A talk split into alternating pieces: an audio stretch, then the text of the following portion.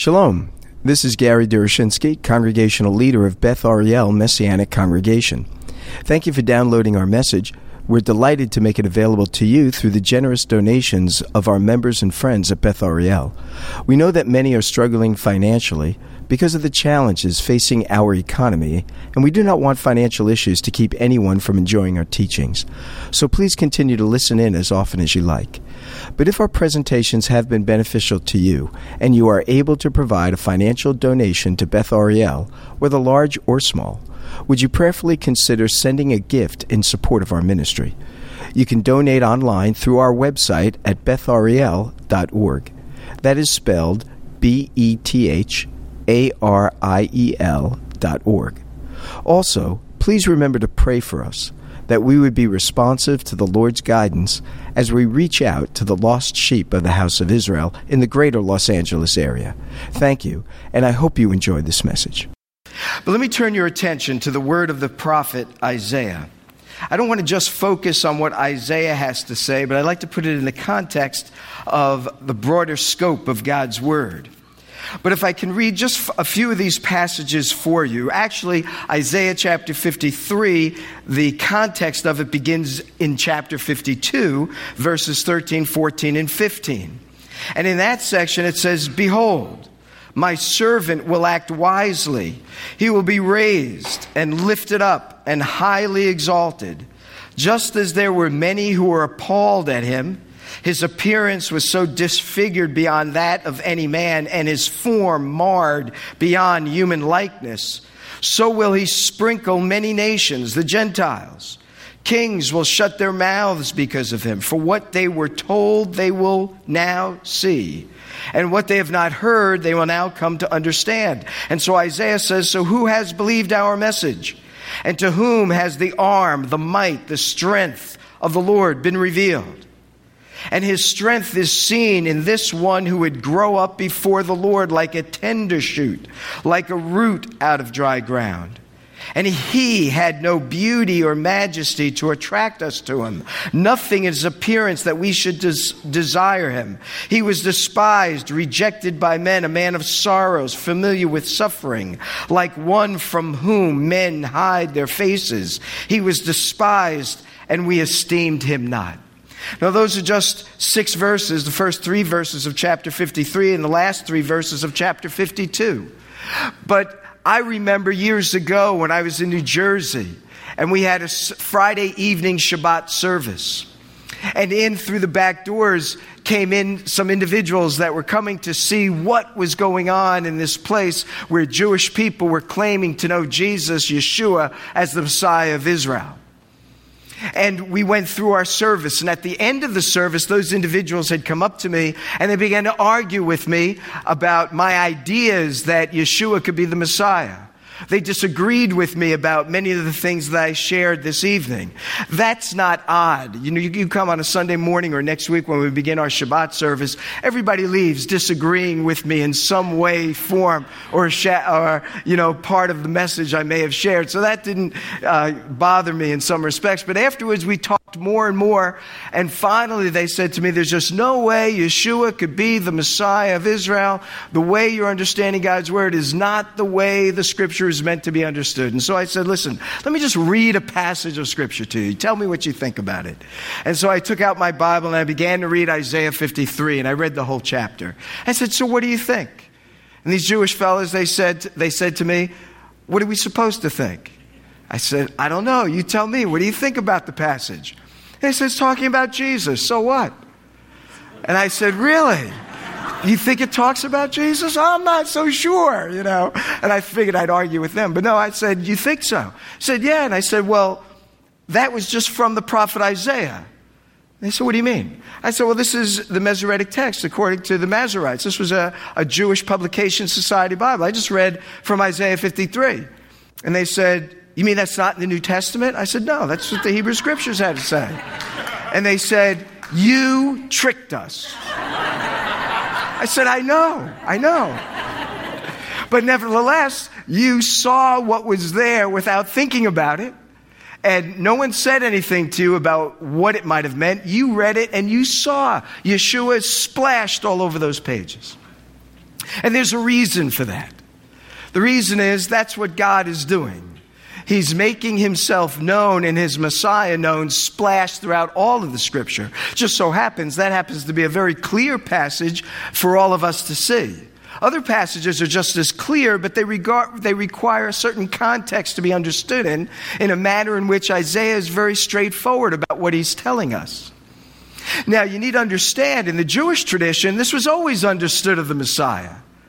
I have a book in my library that's entitled All the Jewish Interpretations of Isaiah 53. And it's a two volume work, it's a very thick volume. And when you read through that book, you'll find that all the Jewish leaders, all the Jewish rabbis from the first century and beyond understood Isaiah 53 to be that of the Messiah. It's not until the 10th century or so, the time of the Crusades, when Rashi, Rabbi Shlomo ben Yitzhaki, comes on the scene of history. And in response to the Crusaders and to the forced messages that would be forced on the Jewish people in their synagogues, in which Isaiah 53 was a common passage to be read and to be presented, Rashi said, Oh, no, no, no, no, no, that's not about the Messiah. That's about Israel suffering at the hands of the Gentile nations. But that's the first time we have an interpretation that is non messianic in Jewish history and in Jewish thought. Not all the rabbis after Rashi agreed with him. Even some of his contemporaries argued with him that he was misinterpreting Isaiah 53. Today, in the 21st century, most rabbis would, would agree with Rashi for much of the same reason because we're seeing a proliferation, a growth of Jewish people, particularly in the 60s and 70s, and now I believe, again, particularly in the land of Israel, of Jewish people coming to faith. And when Isaiah 53 is brought to the fore, oh, no, no, that's not about Messiah. That's about Israel suffering at the hands of the Gentile nations. Now, of course, the Jews have suffered terribly under the hands of the Gentile nations. All you need to do is read a cursory history book, and that is presented to us. No one disputes that. The issue here is what was Isaiah talking about? And what did Isaiah mean to convey to us? And to appreciate what Isaiah is saying, you need to have a broader understanding of God's revelation through the law, the prophets, and the writings. Now, we can't survey it all, but I'd like to just present to you some things that have come to my mind just recently, actually, as I've been restudying the book of Genesis, the first book of the Bible. And I now realize that in the first three chapters of the first book of the Bible, we have the answers to all of life's most important questions. All of them are answered in the first three chapters. A question like, Where do we come from? And Genesis chapter 1 tells us we've been created in the image of God. We've been made like Him. Our Creator has made us. The God of Abraham, Isaac, and Jacob. The only true God, the only real God, the only God who ought to be worshiped. All other gods are non gods, and they are figments of the imaginations of various individuals over the course of history. There is only one true God, and He is the one who's been revealed to us through the law, the prophets, and the writings found in what we call the Word of God, the Scriptures. In Genesis chapter 1, you want to know where you came from? We know where we came from. We came from the living God. And thus, the opening saga of Genesis presents to us God as creator. But that's not all we read about in Genesis chapter 1. We read about God as creator, but we also wonder what it is we are to be about. A second most important question is not only where did we come from, but why are we here? Why even exist at all? And Genesis tells us why. We're to be here to tend the garden. We're to be here to contribute to the Creator's work to the best of our ability. We are to be individuals that are engaged in the good endeavor of building upon what God has blessed us with, this marvelous universe that stares us in the face every moment of every day of our lives. God wants us to contribute to it. God wants us to explore it. God wants us to understand it. God wants us to enjoy it. And so, why are we here? We are here for Him to glorify Him and to enjoy Him. And to the degree to which we enjoy His creation, we are enjoying Him. To the degree to which we attempt to understand the creation, we are coming to understand a little bit more about Him. So, why are we here? We are here to glorify Him and to enjoy Him and the world that He has given us, and each and every one of us whom we are to love. As Scripture says, we're to love one another. So, we know that why we're here, where did we come from? And our third most important question is why then is the world in such a chaotic mess that it's in? Why is it that we can't enjoy the world the way we would like? Why is it that we can't love one another the way that we should? Why is it that we do not acknowledge the true God as we ought? And Genesis 3 tells us because we had rebelled against him. And as a consequence, we became alienated from him and distanced from him. And more importantly, or more, more significantly and dreadfully, we come to our demise. He said, The day that you eat of the fruit, dying, you will die. And thus, all of us are headed to our graves. So, why is it that the world is the way it is and not the way it ought to be? Because we have rebelled against God. And in a sense, the judgment of God is being experienced by each and every one of us. Though redeemed, some of us, Nevertheless, we still succumb to the judgment that was stated in Genesis that when you eat, dying, you will die. So there are these three great stages, acts, as you, if you would, on the play of history. We see God as creator. We see our responsibility here in this world. Why are we here? we find man has fallen from the goodness of God. And the marvelous thing is that Scripture in this third act tells us that God has not left us to our own demise. God has not left us in our ruin. God has not left us to ourselves, as it were. But rather, God has done something about our need and our dilemma. He has sent in Genesis 3 the seed of the woman, the descendant of a woman who would come and crush the serpent's head. All of Scripture from Genesis 3 to nearly the end of the Brit Hadashah, the New Covenant Scriptures, is all about God's work of redemption. It is that third act that takes up most time and space in all of God's Word, His work of redemption. But that is not the end of His intentions. Because not only do we read of God as creator, not only do we read of mankind, humanity, men and women, boys and girls as fallen, not only God is redeemer who is bringing about a means of redemption, but also God is a restorer. And at the end of time, when Messiah comes in all of his glory to reign as king, the world will be restored to the way God had intended it at the beginning and Messiah's kingdom will dawn, and the restoration fully will be experienced. That, in a nutshell, is what the Bible is about. It's about God as creator, it is about humanity that is fallen, it is about God's work of redemption. And it is about God's anticipation and plan of restoration. That is the, what the Bible is telling us and the law and the prophets and the writings focuses its attention on God's plan of redemption. Now in Genesis 3:15, I just want to mention this very briefly because it's something I recently learned and I think it's really quite remarkable. And in that passage, the scripture says that the seed, the descendant of a woman would come and crush the serpent's head. Now we know that in Genesis 3 that Moses does a unique thing with the word seed or descendant. Because that word can be both collective and it can be both individual. The word seed can refer to descendants, like the seed of Abraham would be multiplied like the stars in heaven and the sand of the seashore. Or it can be an individual, like the seed of David, who would be that king that we are to wait for and to look for in Genesis 3:15, it's almost like Moses chose that word so that there would be this oscillating recognition as you read this passage. He speaks of the seed of a woman, but he doesn't just mean humanity in general. He means a particular seed, a particular descendant that would come and crush the serpent's head. Now we know that also in Genesis 3:15. I can't demonstrate all this right now, but we also know that there's an oscillating of to whom God speaks. Sometimes he speaks to the serpent. That was an instrument and was somewhat animated, we might say, by the evil one. So he says, You will crawl on your belly and eat dust. He's talking to the serpent.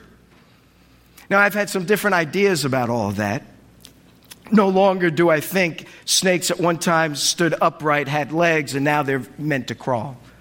I think it's only a metaphor, a statement meant to suggest the debasement and the humiliation that the serpent would experience for being an, um, an agent for the evil one to introduce sin. Interestingly enough, I recently read in Isaiah 62 that in the messianic age, the snake will continue to crawl on its belly as a sign and symbol to us throughout all the ages of the destructive nature of sin. That's what I think now. And he said you would eat dust. Of course, snakes don't eat dust, they eat other animals. So to eat dust is another phrase that means to speak of its humiliation because of its agency as bringing sin into the world. But then it says that the descendant of a woman will crush your head. Now, that can't be the serpent because the serpent's not going to live for two or three thousand years, or however long Genesis 3 is before Messiah comes. See, if the seed of the woman is Messiah, Messiah is going to crush the serpent's head. But it can't be that serpent in the garden because that serpent's not going to live long enough till Messiah comes. So it can't be the serpent. I never saw that before. Isn't that silly? How do you not see that? I never saw it before. So now he's addressing the evil one. And here's the interesting thing that I recently learned that he said there that the evil one would strike the seed of the woman on the heel, but that the seed of the woman would crush his head. What I learned is that the same Hebrew word is used for both verbs. That the word strike is what's used. He will strike you on the heel, but he will strike you on the head. It doesn't say crush, it says strike. It's the same word. So, whatever striking the evil one will do to the seed of the woman, the seed of the woman will do to the evil one. So, what's the point? The point is that both will experience violent blows, death blows. For indeed, if the seed of the woman is going to utterly destroy the serpent, or in this case, the evil one, Satan, the evil one behind the certain serpent, Satan, serpent, well, then the striking of the, ser- of the serpent on the heel of the woman will lead to death, and it will be violent. The distinction is a strike on the heel versus the head. Because in the striking of the seed of the woman on the heel, it is something of a less of an effect, although of the same violent nature, because the resurrection will result in him coming to life but there is no hope or resurrection for the serpent who would be crushed. So now Genesis 3:15 is a much more important passage than I had ever seen it before. And why scholars spoke of it as the very first of all messianic prophecies. For it tells us the Messiah would come uniquely from the seed of a woman, not the seed of Abraham, or excuse me, the seed of Adam. That ought to be lodged in our minds as you read the rest of the Word of God. Why is it that the seed of a woman would crush the head? Why not the seed of the man? Why the woman? And uniquely, the Messiah, Isaiah will tell us in Isaiah 7, will come uniquely through the woman, through a supernatural enablement. But on the other hand, the passage tells us, even at the very front end of Scripture, that the Messiah is going to experience a death blow and a violent striking. And now the question is why? Why would the Messiah of Israel, the seed of the woman who would destroy the work and would destroy the evil one who brought sin into the world, why would he be struck in such a way? And the scripture reveals to us as it opens up to us. And so in Genesis chapter 3, we learn that because of this alienation that man and woman experience, God has to do something to restore them to himself. He has to come looking for, for them. Adam, where are you? The first question in the Bible. Adam is hiding, God is seeking. And God provides for Adam. He makes him coats of skin that requires the death of animals. It requires the shedding of blood. And Moses will write Leviticus 17, verse 10 without the shedding of blood, there's no remission for sin. And all throughout the book of Genesis, two things loom in front of us one is death, and two is the sacrifice of animals in place of those who will die. So Adam and Eve have these animal skins provided, but to provide the animal skins, the animals must be sacrificed. We don't read of that, but it must have happened because skins of animals are provided by God. In chapter 4, you have Cain and Abel. Abel offers up the sacrifice of the sheep of his pasture, and his offering is accepted. Cain offers up the first fruits of his trees and gardens. They are not accepted. Why? Because one is offering what God must have told them he required a blood sacrifice. And Abel was providing it, Cain was not. When Noah after the flood in Genesis chapter 8 or so. When the flood stops and the waters recede, Noah gives praise to God as the Lord tells him to come out of the ark. The first thing he does is set up an altar, sacrifice one of the animals that he had saved on the ark, as a blood atonement for sin, for after all, the world was just destroyed because of its sin and wickedness, Scripture says. And it's come right up to the very nostrils of God, the Scripture says in, Genesis 6. And Noah offers an offering. Abraham is called by God, and in chapter 22, he offers up a ram in place of Isaac, an offering.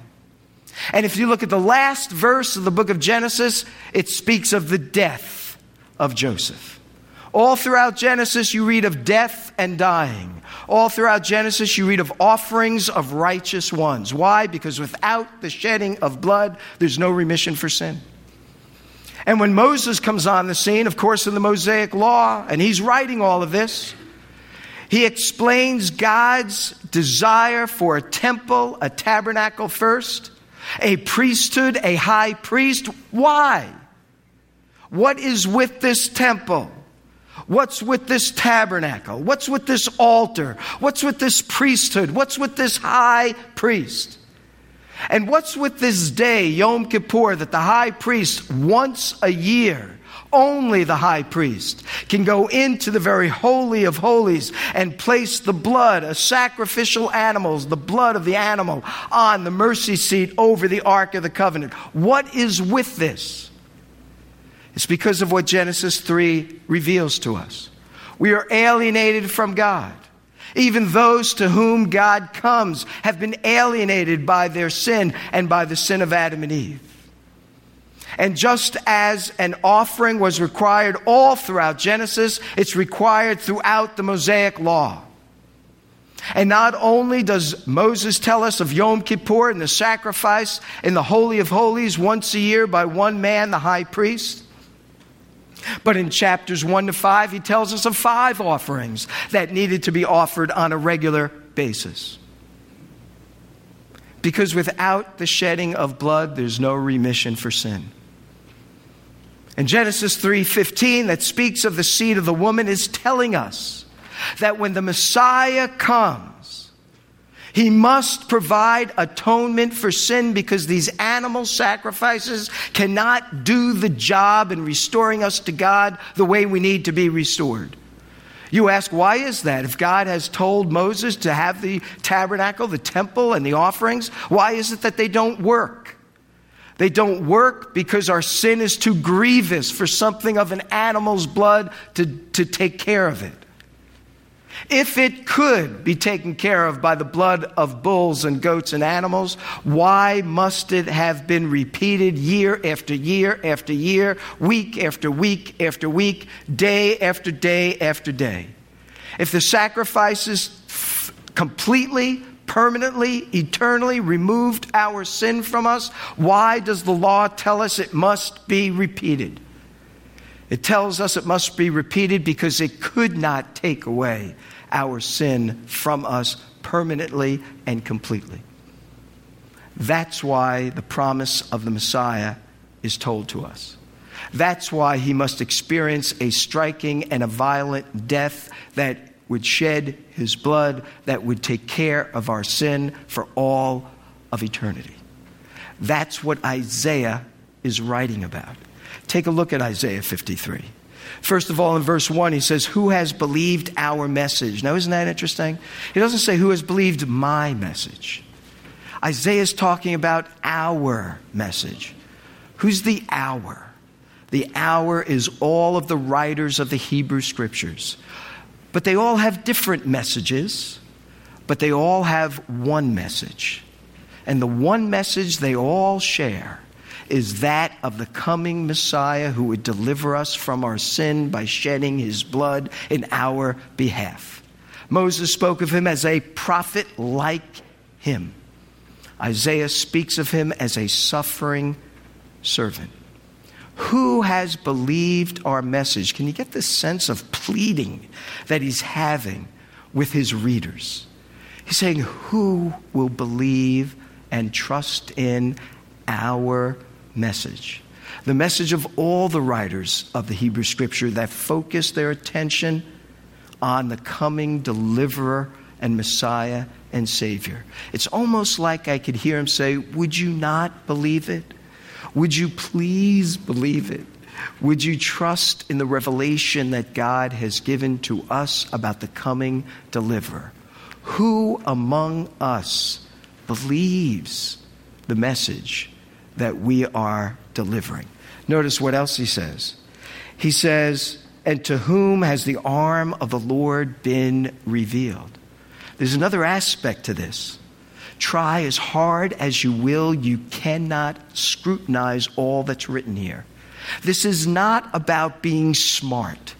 It's not about being intelligent. It's not even about having the ability to understand the original languages. It's about God's hand of revelation to you. Who has believed and to whom has God revealed himself? If God has revealed himself, if you sense within your heart, you know, I think this may be true. And it's not just because of what you may be saying tonight, but it's because of a thousand things that I can reflect back on you ought not to spurn that working of God's voice in your heart. God is revealing to you. So, who will respond to God's revealing of His Son, of His Messiah to us? I didn't think I would ever be one that would embrace Yeshua. Having been raised in an Orthodox Jewish home, I would never have suspected in a million years I would one day be standing before anyone and championing Yeshua of Nazareth, the Messiah of Israel. It's because God revealed to me, and not because somehow I got it. But when He revealed, I was humbled. And I said, Lord, make the difference in my life if you can. you know, if you can. So, who has believed? And so, what is it we're to believe? And Isaiah wants to be as clear as a bell. He talks about him growing up, not the nation, not Israel. He talks about he grew up before him, God, like a tender shoot. Well, that's a phrase right out of Isaiah. We said it this morning when Eleanor, or this evening when Eleanor lit the candles. A shoot shall come forth from the stump of Jesse, and a branch, how's it go? I, I don't say the blessing enough. Eleanor, where are you when we need you? From his roots will come forth, and the Spirit of the Lord will rest on him the spirit of wisdom and understanding, the spirit of counsel and might, the spirit of strength I've conflated things, and the fear of the Lord. The sevenfold, the fullness of the Spirit would rest on this one who would be a shoot from the stump of Jesse. Jesse is the father of David. So he's telling us that this shoot will come forth when the Davidic dynasty is all but lopped off and out of a hopeless situation. Where can Messiah come from? Where can the son of David come from? The Davidic dynasty is lopped off. There is no descendant that we can take note of. And all of a sudden, a little shoot is going to come forth. And that shoot will not be noticed because this is not a grand tree. It's just a shoot. And so he says, He'll come forth like a shoot, and he'll have no beauty or majesty to attract us to him. Nothing in his appearance that we should desire him. He will not appear the way he really is. He's going to come in a fashion that we will naturally dismiss because he's coming at a time when he's coming to die and to suffer, not at a time to reign and to be acknowledged and glorified. He's coming at a point of humility and time to experience humiliation. And that for you and I by His grace. This is what Isaiah is saying. And he gets further into it. Not only does he say, Will we not recognize him because he comes in a manner we don't expect, but then we don't treat him well. He says, We despise him. We reject him. Indeed, he's a man of great pain and sorrow. And look at this one who is familiar with suffering, one who will experience agony of a kind you and I would never imagine. He tells us that he is one from whom men would hide their faces, be embarrassed to be identified with, one who would be despised and not esteemed as he should. But in verse 4, something changes. Because in verse 4 now there's an acknowledgement. There's a confession, as it were. Look what he says now. Surely he took up our infirmities. In other words, Isaiah now is telling us why he experienced the suffering and humiliation that he experienced. We could say Isaiah is now telling us why he would be struck with a violent blow as Moses writes in Genesis 3:15. He's now explaining to us the reason for his suffering and for his turmoil. And the reason is he's taking up our infirmities. Try as you will to somehow dilute the meaning of this phrase, and you cannot do it. He's talking about substitution. He's talking about taking up our sorrows. The phrase is like bearing a burden. He's carrying them for us. Now, those that would say, oh, this is Israel, is that really true that Israel, in suffering at the hands of the Gentiles' nations, carried our infirmities, actually bore our sin and our own suffering? No one says that. They bore their own suffering, to be sure.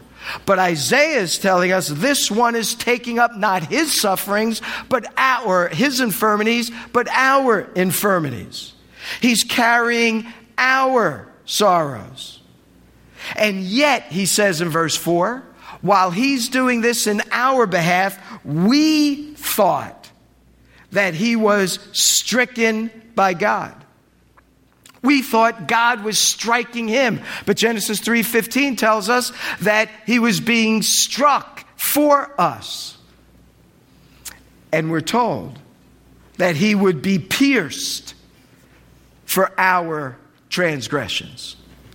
That he would be crushed for our iniquities.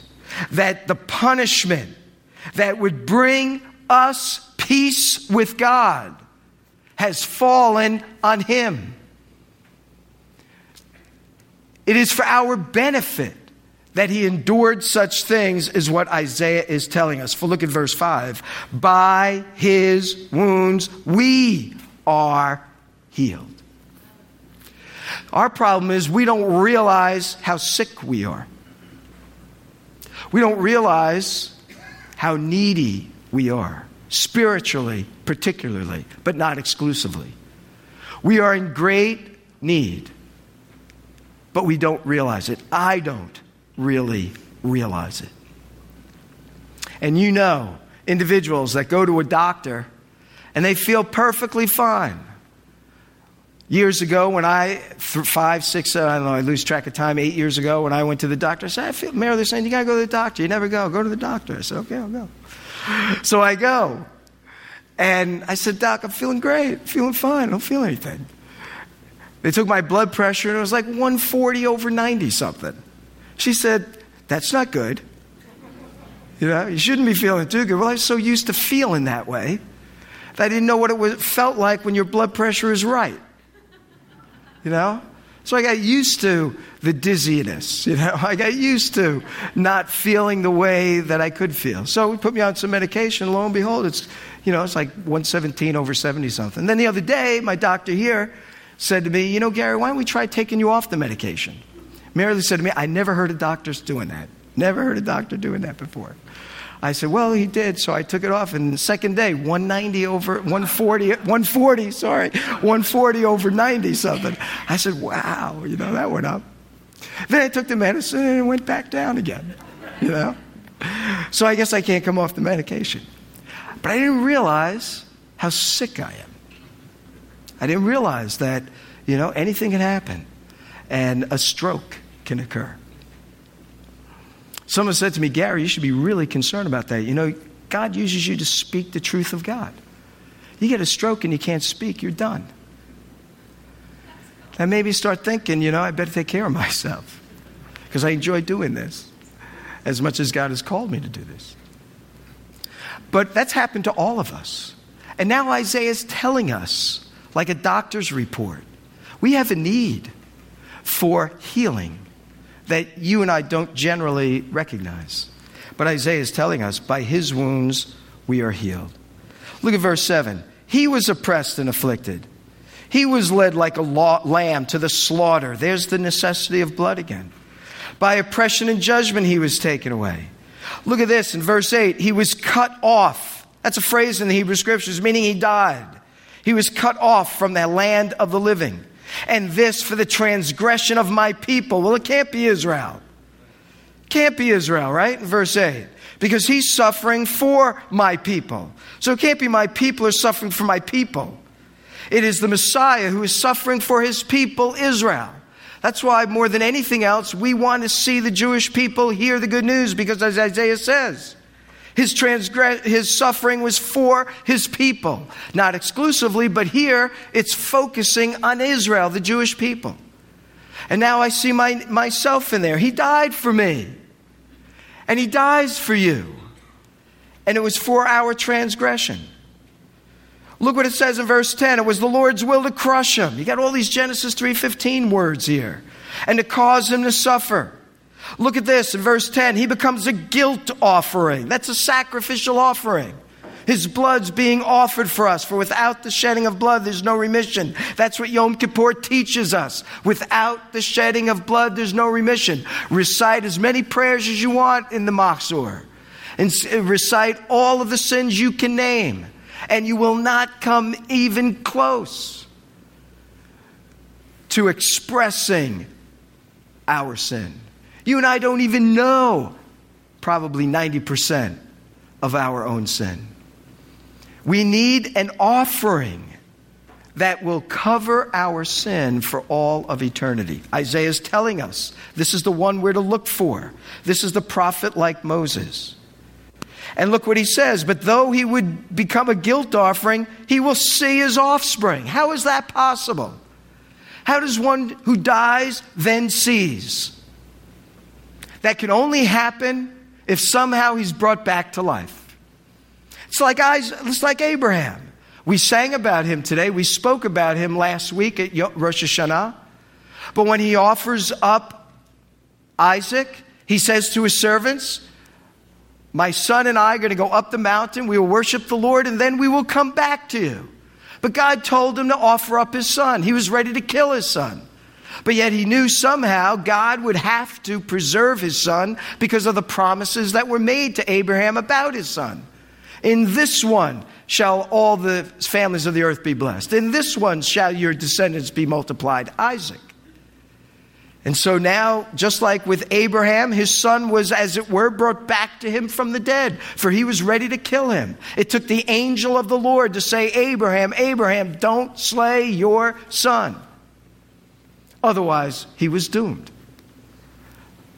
Here, this one, we are told, the Messiah, the suffering servant, would die but would see the fruit of his death. For many would embrace him. I pray everyone in this room will be among those who would embrace him. Look at verse 11. After the suffering of his soul, he will see the light of life. Well, that seems pretty clear. Of course, the rabbis always believed in resurrection. One of Maimonides' statements of faith that we believe in the resurrection of the dead as well as we believe with perfect faith in the coming of Messiah, and though he may tarry, we will wait for him. And as a consequence of the work of Messiah in our behalf, verse 12, it says, Therefore I will give him a portion with the great. He will divide the spoils with the strong. Why? Because he poured out his life unto death. He accounted himself among sinners, transgressions. He bore the sin of many. He made intercession for the transgressors. Well, now when you read this passage, you can see why those individuals that came into our meeting back in New Jersey said it's talking about Yeshua, the Messiah. Yeshua. What's the big deal? Well, the big deal is what it says about him, what he has done for us. It doesn't take a rocket scientist to see this. It simply takes one with an open heart and an open mind. It only takes one who's willing to humble themselves and say, Lord, I do see this. I can't believe it, but I do see it. And in some sense, perhaps I don't even want to see it, but I do see it. And so, Lord, be merciful to me, a sinner. And God, who is loving and kind, will always be merciful to you and I. Doesn't matter to what degree you are a sinner or to what degree I am a sinner. His grace and His blood reaches down to the worst of us as it has transformed many to be the best that they can be. Well, this Yom Kippur, I know this may be sort of a strange Yom Kippur observance here at Beth Ariel. But our focus is on Messiah of Israel, our great high priest, who gave himself that we might have life in him forever and ever. Please don't miss out on what he's offering you tonight. Let's pray. Our God and Father, and whoever is telling John that we're uh, getting ready to blow the shofar, if they could tell them so our kids come and we make sure they're here. But Father in heaven, we thank you for your marvelous grace. It reaches to the ends of the earth and to the uppermost regions of the heavens themselves. And it reaches down to the most needy among us. And so, Lord, we are grateful that on Yom Kippur we can reflect for a moment on our need. And we can reflect for a moment on the grave consequences of our actions and our state. For the wages of sin is death. And by disobeying God and eating of the fruit of the tree of the knowledge of good and evil, dying you shall die. And the record is clear. Indeed, all who are born do die.